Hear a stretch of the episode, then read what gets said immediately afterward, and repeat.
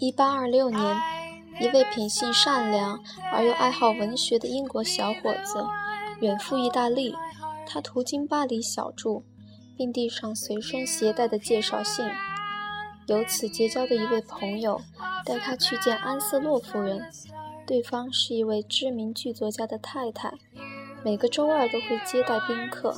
小伙子放眼四周，很快就注意到一个胖乎乎的小个子正在神采飞扬地同其他几位客人畅谈。此人一脸胡须，戴着假发，穿着紫罗兰色的紧身裤，愈加衬托出他的肥胖，还有一件暗绿色的燕尾外套，内有一件淡紫色的马甲，以及带饰边的衬衣和平滑的大领结。他的外貌着实古怪，英国小伙子忍不住打听这是何许人也。同伴说了一个名字，对他而言也毫无意义。这个人让大家很紧张，那个法国人接着说道，他在波拿巴帐下效力，却是个共和派分子。照目前这局势，听他那通轻率的言辞可有些危险。他一度很有地位，还跟拿破仑上过俄国前线，这家伙可能正在讲关于他的趣闻呢。他肚子里装了一大堆这玩意儿，逮着机会就是反复讲。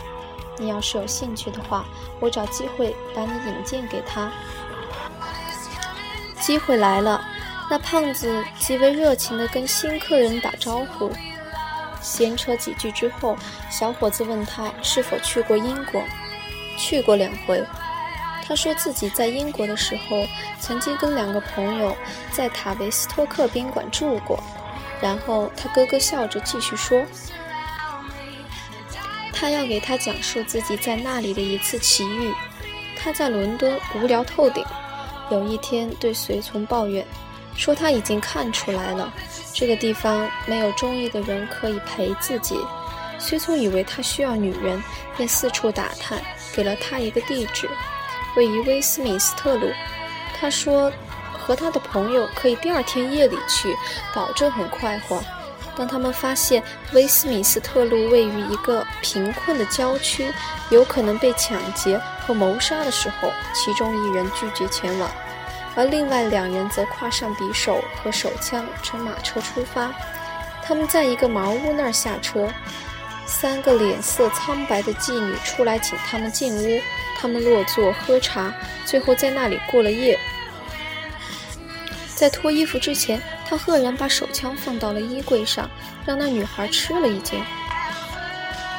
年轻的英国人听着这个滑稽的胖子对这段经历如此详细而直白的描述，感到十分尴尬。当他回到同伴身边的时候，便告诉对方自己还完全是个陌生人，却不得不听这种故事，如何令自己震惊难堪。没错，他写了一些类似劣质作品，还自费出过一两本书，可是没有人肯读。你刚才说他的名字叫什么来着？贝尔，亨利·贝尔。不过这个人毫不重要，他根本没有才气。我得承认，这个情节是想象的，但却很可能发生过。它足够准确地反映出当时的人们是如何看待亨利·贝尔的。如今我们更熟悉他的另一个名字斯汤达。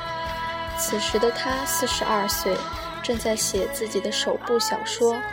由于生活的起起伏伏，他获得了各种各样的体验，这可是没几个小说家所能具备的。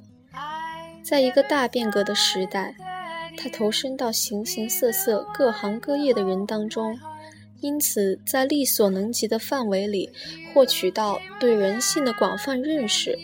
其同胞当中，哪怕是最留心最敏锐的学者，也只能通过自身的个性来了解他们。斯汤达对他们的了解并非这些人的真实面貌，而是在他心目中的样子已经被其独特性格所扭曲。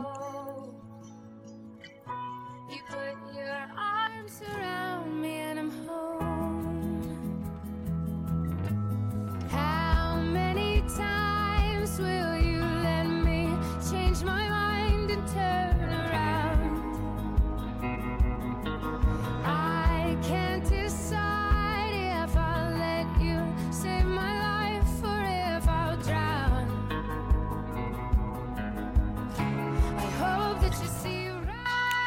亨利·贝尔一七八三年生于格勒诺布尔，父亲是一名律师，在城里是个有钱也有地位的人。他的母亲是一位有修养的著名医生的女儿，但在他七岁那年就去世了。在这短短几页当中，我只能对斯汤达的生平做一个概述，因为如果充分谈这个问题，可得需要整整一本书才行，而我却需要深入当时的社会和政治历史。